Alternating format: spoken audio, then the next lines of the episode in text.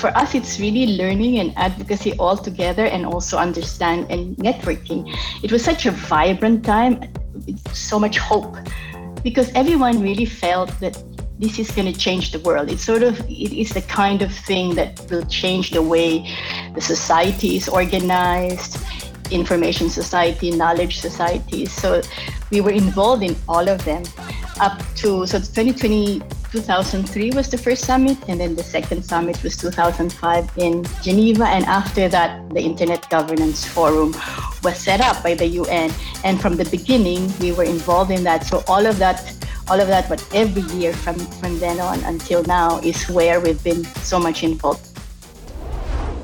Uh, we would like to give special thanks to the Ministry of Digital Affairs of Taiwan for their assistance. This podcast is released under a CC by 4.0 Creative Commons license.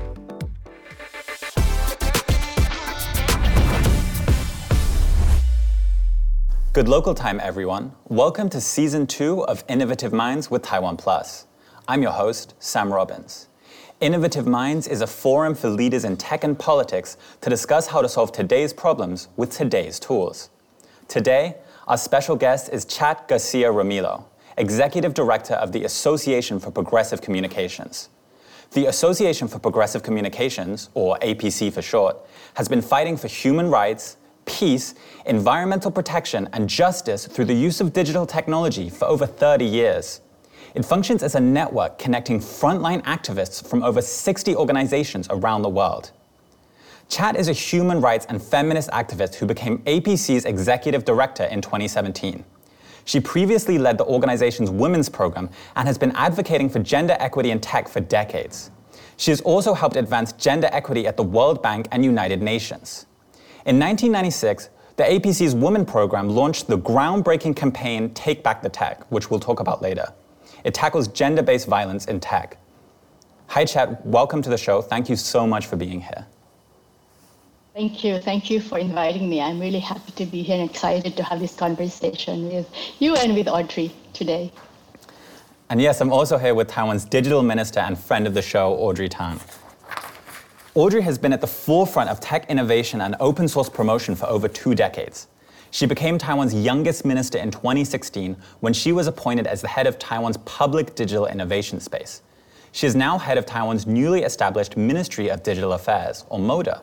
MODA is responsible for driving Taiwan's digital development. Today, we talk about global tech activism and how we can make sure that we use tech to secure our rights. Welcome to the show, Audrey. Hi, good local time, everyone. Great. So I want to just jump straight in by discussing the concept of internet rights. This is the idea that there are new human rights that are important in the digital age. The APC has been putting out a list of internet rights since 2006. So before we discuss the specifics of the APC's Internet Rights Charter, I want to ask Chat, why is it important to have a concept of internet rights? Well, look, in APC, we believe that internet is a public good. And to ensure that we access it, it's accessed, used, developed, and governed as such, then it's important to really have a framework so that we understand how that people it's that people are not accessing that there's um, people who may not access uh, the internet in the same way as others. There, there's a big divide at the moment. So the idea that um, to be able to really uh, benefit from the potential of the internet, and as we see now with all the, with the full digitalization of society, um, there are impacts as well. Um, the impacts of internet to the exercise of our rights. In 2012, for example, um, one of the things that came out is a UN resolution on ensuring that our rights are the same online and offline. So it's really a framework so that the potential of internet as we know it is accessed as well as enjoyed by people in the same way equally um, and that the impacts are of in, in relation to how our you know how we improve our lives how we access our freedom of expression and, and other rights, um, whatever impacts there are, are, are, we have redress for it. So it's it's really provides a framework for us to really look at to to to, to um, you know, really look at the potential of the internet um, for our lives. Um, how do you think about the relationship between you know traditional human rights like the freedom of movement and these newer internet rights like the right to open standards? Yeah, look, I think the, the thing that we need to understand, that we understand as because we do, we work with tech, is that the technology is developed um, with standards so that they can be they can be, be, interoperable, for example, right? And all of these standards are sometimes developed without an understanding of how people use them. So the open standards really is so that there's much more accessibility in designing them, in setting the standards, and understanding how how really how people use them and how it impacts on people. So I think that's a kind of thing that needs understanding. Technology has always been a difficult. There's there's sort of like a mystery to it, and I think when we are with um, with um, traditional human rights. Um, human rights issues. It's more about how people exercise their rights. So there needs to be much more understanding of how technology is developed, how it's shaped, and how we can really contribute to the design of it so that it works for us. I think that's the really that's really what's important here. I mean, one example is how, for example, gender. What is a, a how, how do you design technology that works for women, for example, or takes into consideration gender differences? So that's a kind of, you know, that's a kind of uh, research and, and usefulness, I think, when we're t- talking about open standards. There's an interesting point about the difference between kind of how we design tech and how we regulate it that I want to come back to. But first, I want to throw the question over to Audrey and hear kind of how you think about internet rights. Yeah, so uh, as a signatory uh, to the Declaration uh, for the Future of the Internet, uh, an important document with uh, more than 60 partners worldwide to uphold the original promise of the Internet, the Internet was designed as a network of networks. So any community that wants to make sense of what they want to interact with uh, each other on the Internet should be able to tap into this, what we call end-to-end principle, to co-create something uh, to define their future together using internet as a common good. Now, uh, if we don't have open standards, if we have vendor lock-ins, if we have the mm. decision that make only economic sense but no civic sense, we're essentially foreclosing future possibilities, future communities, uh, future development of the potentials of the cultures and so on. So in the MODA, our main idea is to free the future, meaning that keeping the internet open as a network of so that it, the fully realized potential of today will not block the even more fully realized potentials of future generations.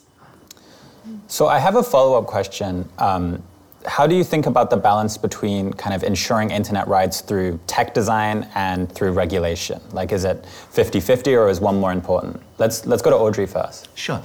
Um, I think uh, on the internet, norms are very important because, as I mentioned, it's a network of networks. So there's no mm-hmm. coercive power from one small network to another small network on the internet. However, norms do emerge. For example, uh, generally, uh, people don't like their emails uh, to be snooped. On the other hand, nobody likes spam emails either. So a norm was developed so that people can manually flag something as spam and have the fingerprint, but not the content, shared uh, with the Spamhaus and other international uh, clearing houses for such signatures to block the spams together without eroding the freedom of expression. Now, Taiwan is part of this ecosystem of counter spam, but we did not ever have a act for counter spam in our jurisdiction. So regulations are needed, I believe, when there's no clear norms. But regulations need to be designed in a humble way so that when a better norm emerges, it's not blocked by the regulation that's already in place. Yeah, that's a really great example, Audrey. I think sometimes what our experience has been that um, the regulations sometimes um, are implemented or adopted by countries without really understanding the impact of it. And because there's not very deep understanding, possibly in the same way that you have in relation to the technology itself and bringing technology to really understand no, um, how the internet works. So this regulation that's really the intention is is, is more to, for example, um, close down freedom of expression mm. to penalize. So the openness of the internet is then compromised. And I think that's the kind of challenge we have when we're talking about regulation and standards. I think really standards are more for in, in, in my view it's much more something that you arrive at because you work with stakeholders you work with people who in fact um, understand how it works. Either their technologies, their technical bodies, they are you know civil society like ourselves who understand how it impacts um, the community. And I think that's where the you know the idea of these different stakeholders is really important when we're talking about setting standards and the state then of course, you know, the state or governments are the ones who really look at regulation, and that's their role because they're duty bearers. They need to make sure that there are regulation that really works for people and protects people's rights, as well as provides the resources that people need when it comes to the internet. Talking about the importance of norms and standards, how do we implement these norms and encourage, you know, good behavior and good systems uh, in places where they don't exist? I'd love to hear with, uh, I'd love to hear from Chat because APC does a lot of work kind of around the world, you know, across such different contexts. So how do you promote internet rights, you know, through norms and standards uh, in places where there's, you know, not that context already? Yeah.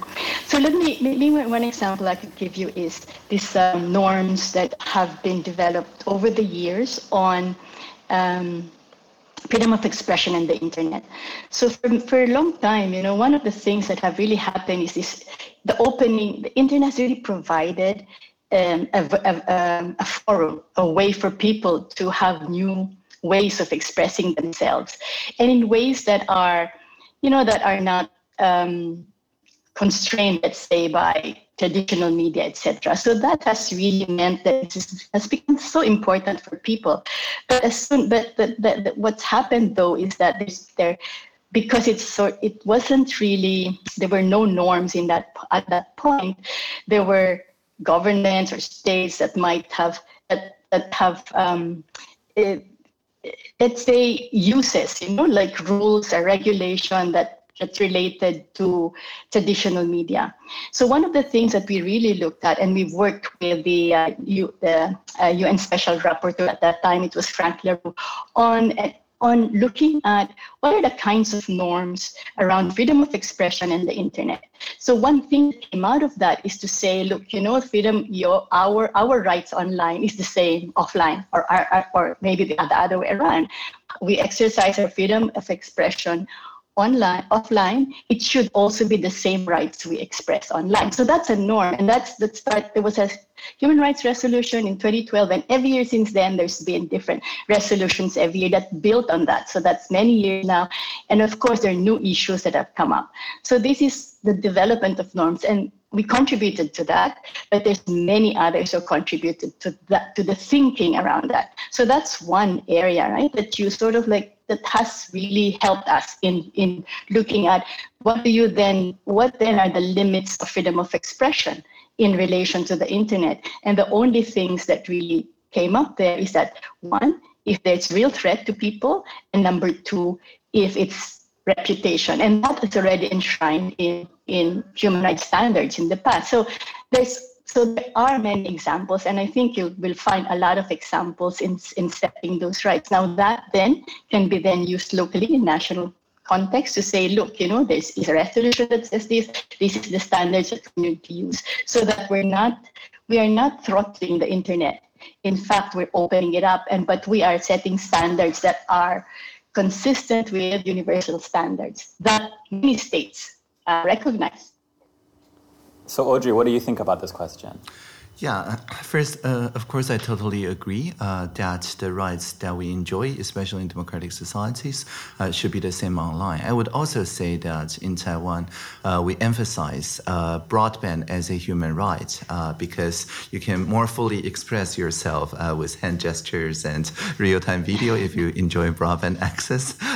and we want to ensure that even in the most rural places, the most remote islands, through any way possible, whether there is submarine cables, microwave, satellites, uh, and so on, we still uh, guarantee the same broadband rights uh, because we truly believe that real-time interactions like this builds the fabric of trust. If you don't have broadband but just a little bit of internet, this asynchronous communication through text sometimes creates more misunderstandings. I want to push you both a little bit on this idea of kind of freedom of speech online and expression online that we were talking about because you know when we're dealing with analog systems very simply put you know the, the choice is really between like you have the ability to publish something or you don't have the ability to publish something. But online you know when you have algorithmic systems that are publish you know pushing content to people there becomes this whole gray zone of like um, i publish something but you know uh, a platform decides not to give it that much reach or decides to put it down um, low in, in priority compared to other content and kind of where that fits on a line of, of freedom of expression, right? Is that is that a breach of my freedom of expression? Well, I can still publish content. It just doesn't necessarily reach an audience. Um, and this ties back into the question of the balance between designing for rights and kind of regulating or creating norms about rights. So um, Chat, you were just talking about kind of the idea that freedom of expression is online is pretty similar to offline freedom of expression. Well, then how do you deal with these situations where people are worried that they're going to face shadow bans or worried that their speech is, is legal but not going to be spread freely? Yeah, look, I mean, the one example of that, look, I think that that's, that's the that's the kind of protection that one can can look at. You know? But at the same time, we do know that the that the same kinds of, uh, I guess, there's also what's now called as digital authoritarianism, where in fact the restrictions that you see offline have, is happening online because it's of the power really of the internet, isn't it? I mean, it's really because of that, because uh, this is where I think it will. It now depends on, on different jurisdictions. I think that's that's the one thing to look at. I mean, in my country, in the Philippines, we've seen that it's one of the most known cases, if you like, of the the use of the internet or the throttling of the internet, and the you know of of one online very effective online media, which is Rappler, and the the kinds of uh, you know the kinds of restrictions um, that a state can can use if they are if you know, if there are things that they don't really want to hear, if they things that they don't want to, you know, that, that, that is that they don't want, you know, critical critical um, of the government or policies, etc. That actually happens. So I think some of it, some of it is really not to do with the internet itself. It has to do with this. Uh, we have to do with government regulation that is um, that really does not allow free, full freedom of expression, whether it's in whatever form, right? And one of them, of course, most powerful is internet. I think the other part I wanted to, and, and I'm not sure if this responds to your question around the standards, right? Which is about the algorithm, and that is about net neutrality. I, one of the things that we, we we stand for is also net neutrality, where we're saying that look, you know, there needs to be equal access and equal flow of information. But again, I think this is where it, I feel it's become a lot more complicated, a lot, and that I think the sway of of big corporations, big big platforms, and profit that now is so much so much um, def- defines what we defines the space and the internet has has uh, you know has uh, this is the, this is a challenge for us. So I, I, I, I think here is where regulation and standards matter. It's it's uh, because you have such powerful companies, if you like, you know, that really hold sway on the way that um, the internet and the digital environment is is uh, shaped. Yeah, indeed.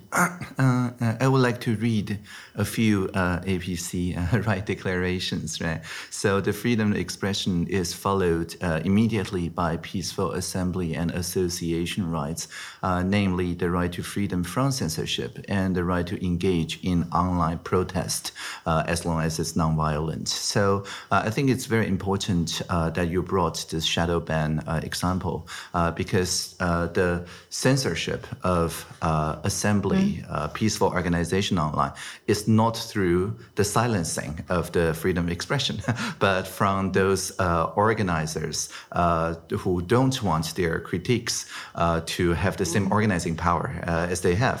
Mm. and so the, mm. they decimate right, the organizing power, the reach of those voices. and so I think we have a pretty strong norm now in democratic countries that as long as this is a nonviolent protest or organization, they should enjoy the same reach uh, as journalists uh, who um, are whistleblowers or people who uh, point out that something is wrong with the society. Because if we do not protect uh, the association and peaceful assembly rights, when there's really something happening, like a upcoming virus or something, uh, the society does not have the mm. chance to discover it.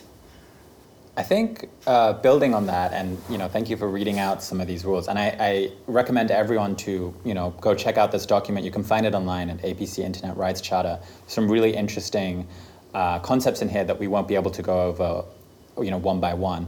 But more broadly, um, you know, stepping back from the specifics, I want to ask Chat, you know, what would a internet that respects all these internet rights look like? Can you give an idea of what um, an experience might be like for an average user or you know a political dissident or something in an internet space where all these rights were protected?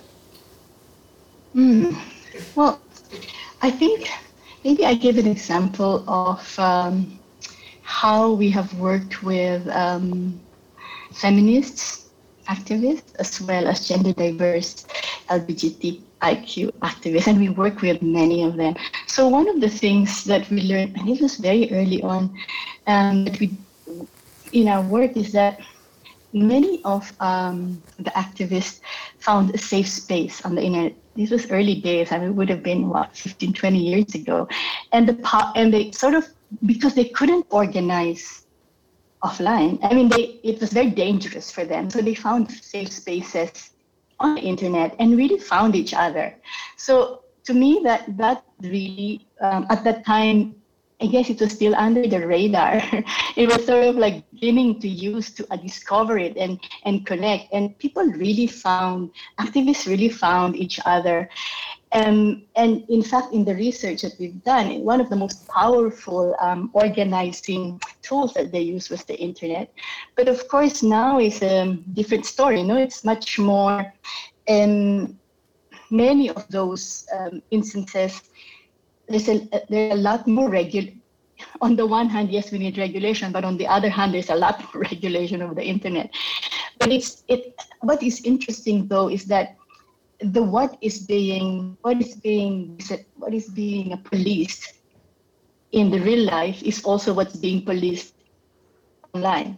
It's really a continuum, whether it's uh, sexual expression, whether it's um, you know embodiment, our bodies. That's that's it's the same. You know, really, that's what's it's it's not it's um it's ways of finding, closing those spaces that we found that have provided provided us freedom to talk to each other to really play so one of the things so so one of the things we, we have done is uh, the feminist principle of the internet and this is through through several years of really convening uh, feminists, activists, as well as sexual rights activists together and saying, okay, if the if the internet is going to be feminist, what would it look like? So we sort of like through that exercise, we have I think it's 17 principles or I can't remember how many principles of uh, feminism, of a feminist internet. And I think that's one way for us to sort of imagine.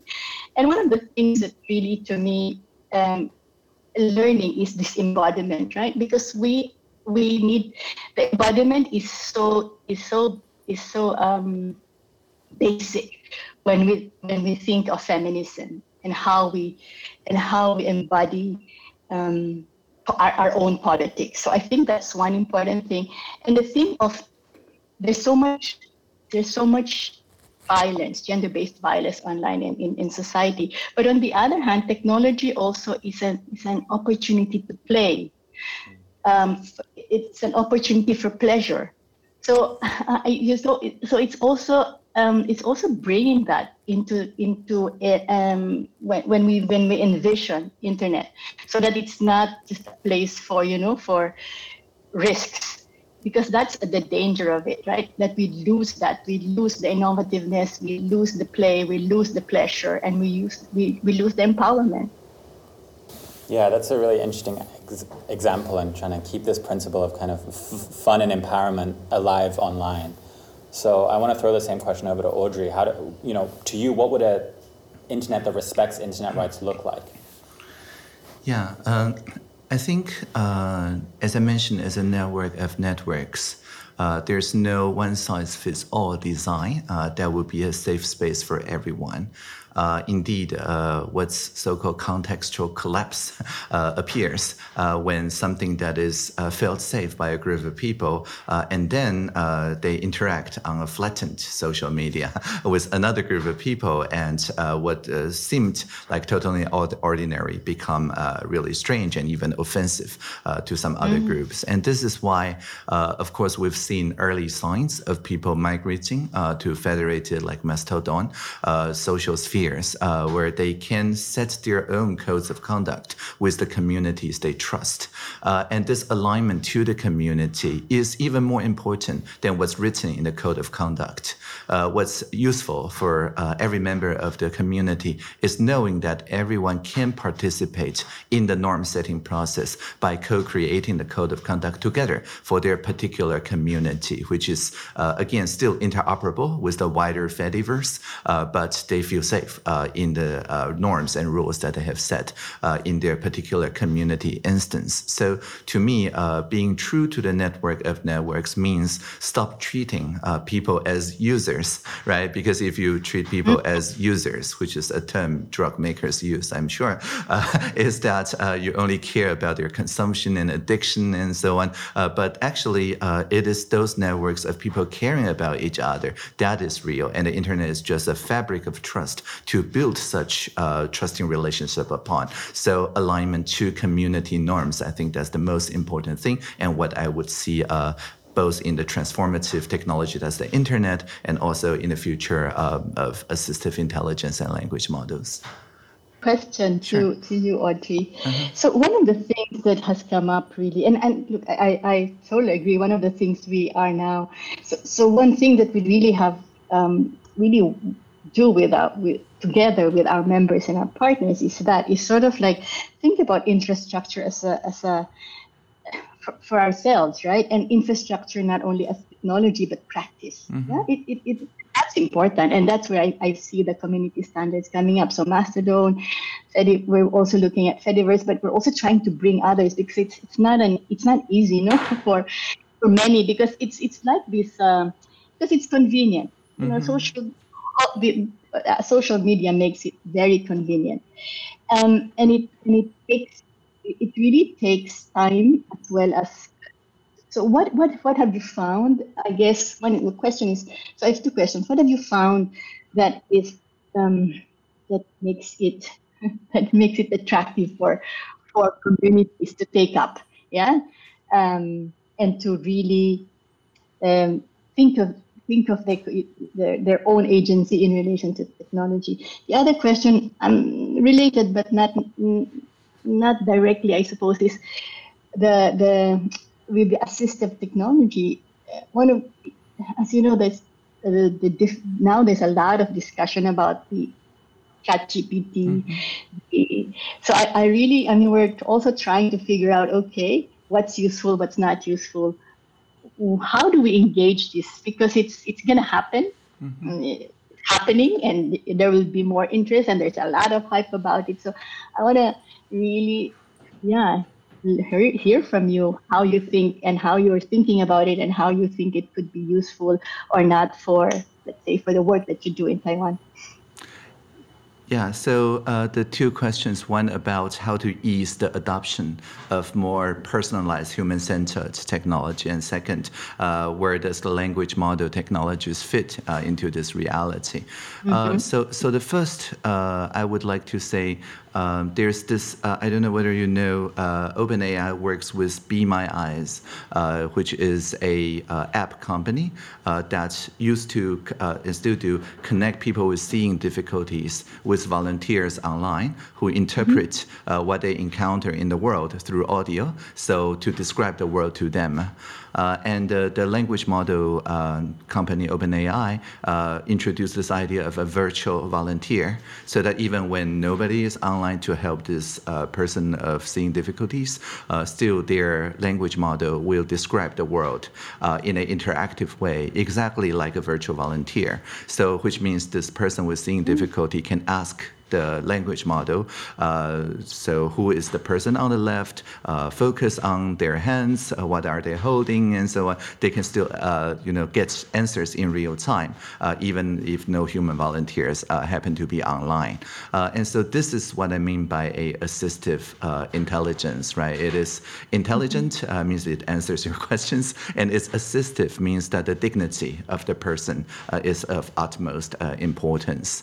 Now, I, I believe believe this interface is much more natural to use than the uh, previous interfaces that require people to learn programming languages or learn design, uh, CSS, HTML, and so on, in order to express ourselves. Uh, so just by speaking uh, to one laptop or to your phone uh, and listening uh, to their response or a real-time synthesized video, I think that will massively decrease the anxiety of people embracing transformative technologies. Uh, and the other thing I think that's going to be very important is that the entire language model, even the larger ones, uh, now fits on a USB stick. So the you can think of it the entire internet mm. compressed uh, with a interactive agent. It's just around a giga, um, a hundred or so gigabytes, right? So easily fits on a USB stick. Uh, and so even in autocracies, in places that suffer from censorship, if you have that USB stick, you have the pretty much the whole internet, uh, and in your local language that can interact with you uh, as you can ask that mini internet uh, question, right? So uh, I think my one of my favorite author, Ted Chiang, uh, referred to it as a blurry JPEG that compresses the entire internet. and uh, while it's useful, of course, in democratic countries, it's doubly useful in autocracies. Absolutely. That's really fascinating. I hadn't heard about this before, and I didn't realize that it was such a you know comparatively small file to get this thing working. Yeah, I have a copy in my MacBook here. wow, I think um, that's a really good point to move on um, to the next part of this conversation, which is you know going to go back to the past a little bit. You know, we've been talking mm-hmm. about our visions for the future and you know how we create a better internet. But the next place I want to go to is how you both got into this work and um, how you got interested in, in technology and, and all these issues. So, Chat, you've been involved in tech and gender activism for decades now. So, I just want to ask how did you get started? yeah, look, I sent my first email, and, and I remember it very clearly, right? And that's how I got started. I sent my first email at the World Conference on Women in 1995 and in Huairou in China. So I'll tell you, the, the story is important for APC because that's when I got in touch with APC. It's the women, it was the women's program. You see, they were pioneers. And what they did was they set up, at, in, in Huairou, they set up uh, 200 computers and it became like a hub. And really, there were 40 women who, who set it up and who were teaching women all over the world how to use email it was sort of like a thing that nobody really knew what it was about, right? So it, it, I don't know if you remember the sound of of the connection of email when you connect at the time dial-up tone, right? So that's that that was when I start I first sent my email, my first email, and that's how I got hooked and I started to think, okay, so what is this about? And I, you know, and that's when I discovered and researched really the potential of it. And it's and it is that. So small, small example of how um, you know how powerful that the connections can be and and maybe a little story about that too is that that that um, that uh, center that they ran was pretty much um, so it was next to the media center at that time and there was some you know there were some restrictions to the media center in china you could imagine. So what happened was media was like moving towards that center and provided them the connection that was free and open to the world. So it, it, that's how I, I got started. And from then on i never looked back. Um, I, I joined APC in 20 in uh, after that five years after. I was a feminist then and it was only APC that was really focusing on on feminism women's rights and the internet that very at that time there were very few organizations who really understood that this is important for women's rights do you remember what that first email was about i'm so curious now like, I don't know. I don't remember what the email was, but yeah, but I the magic of the internet. You see yeah. it on, on screen. That's a really great story. So, Audrey, I have to ask, do you remember where you mm-hmm. sent your first email? Well, it was probably on uh, the dial-up BBS uh, through FidoNet or something. It's not strictly speaking uh, internet because Taiwan already had a very vibrant culture of dialing up uh, BBS, uh, and there's mm. limited exchange, of course, between those uh, modem-powered BBS systems. and then I realized when I discovered the, the World Wide Web that it is now possible uh, for everyone to be a system operator, right? Previously, people who uh, can afford a lot of te uh, telephone lines uh, become the de facto setter of the rule uh, of the small mm -hmm. space. Uh, that's how um, my first exposure to the Fediverse began because that began with mm-hmm. dial-up BBS, the literally the, in, the, network of networks. but then when the World Wide began, it became very apparent that everyone can be a uh, so-called webmaster, uh, of course nowadays we don't use that word anymore, uh, web administrator or operator uh, that uh, don't set the rules for everyone, but on the other hand, it's not subject to the whims of the BBS system operators either. So there's a certain sense of liberation. And I remember, I think in 96, when I first browsed on a lot of, as I mentioned, the new World Web, a lot of the my favorite web pages went black and with a blue ribbon, uh, and they're joined in solidarity uh, to uh, against the uh, the Communications Decency Act, right, the CDA, uh, which would block free speech by making everyone a librarian, subject to a lot of regulations. So I think that's the point when I suddenly realized that this powerful network of knowledge of commons for learning can also be a powerful international solidarity network network to advocate for human rights, even though that uh, happens in a jurisdiction unrelated uh, to Taiwan at the moment uh, in the U.S. But we just joined the fight, uh, the struggle, uh, because we care about the same values, uh, no matter how many miles or kilometers separate us. So I think that's the time when I realized the neighborhoods online is defined by the proximity of value and never by proximity of geopolitics. Um, yeah, so I, jo- I first joined APC to look at some um, lessons in women's networking. So that's the kind of work that I did with APC, and it's it really is for us to understand um, how we move forward, right? So there's many things that APC was doing. One is obviously on on rights, you know, looking at um, in the Internet Rights Charter. The other thing that we were so much involved with is the uh, World Summit on the Information Society. That was a long process. Many different, you know, preparation, the preparatory meetings, and then the summits over five, minimum of five years. So, and it really was a, a, a, a learning for us, it's really learning and advocacy all together and also understand and networking.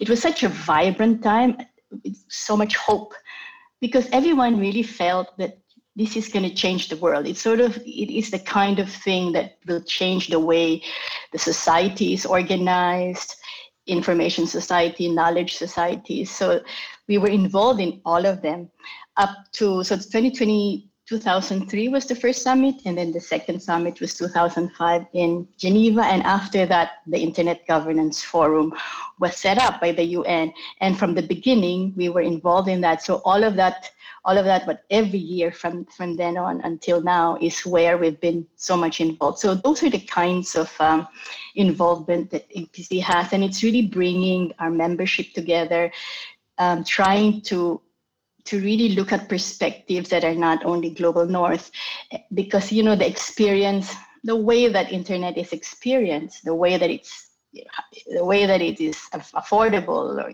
it's not the same everywhere. So what's important there is to understand the diversity as well as the gaps no the divides that that need to be included in thinking through um, policies, in thinking through resources, in, in thinking through how you deploy technology. So that's the kind of work that we did at that time, bringing bringing together civil society organizations in different ways.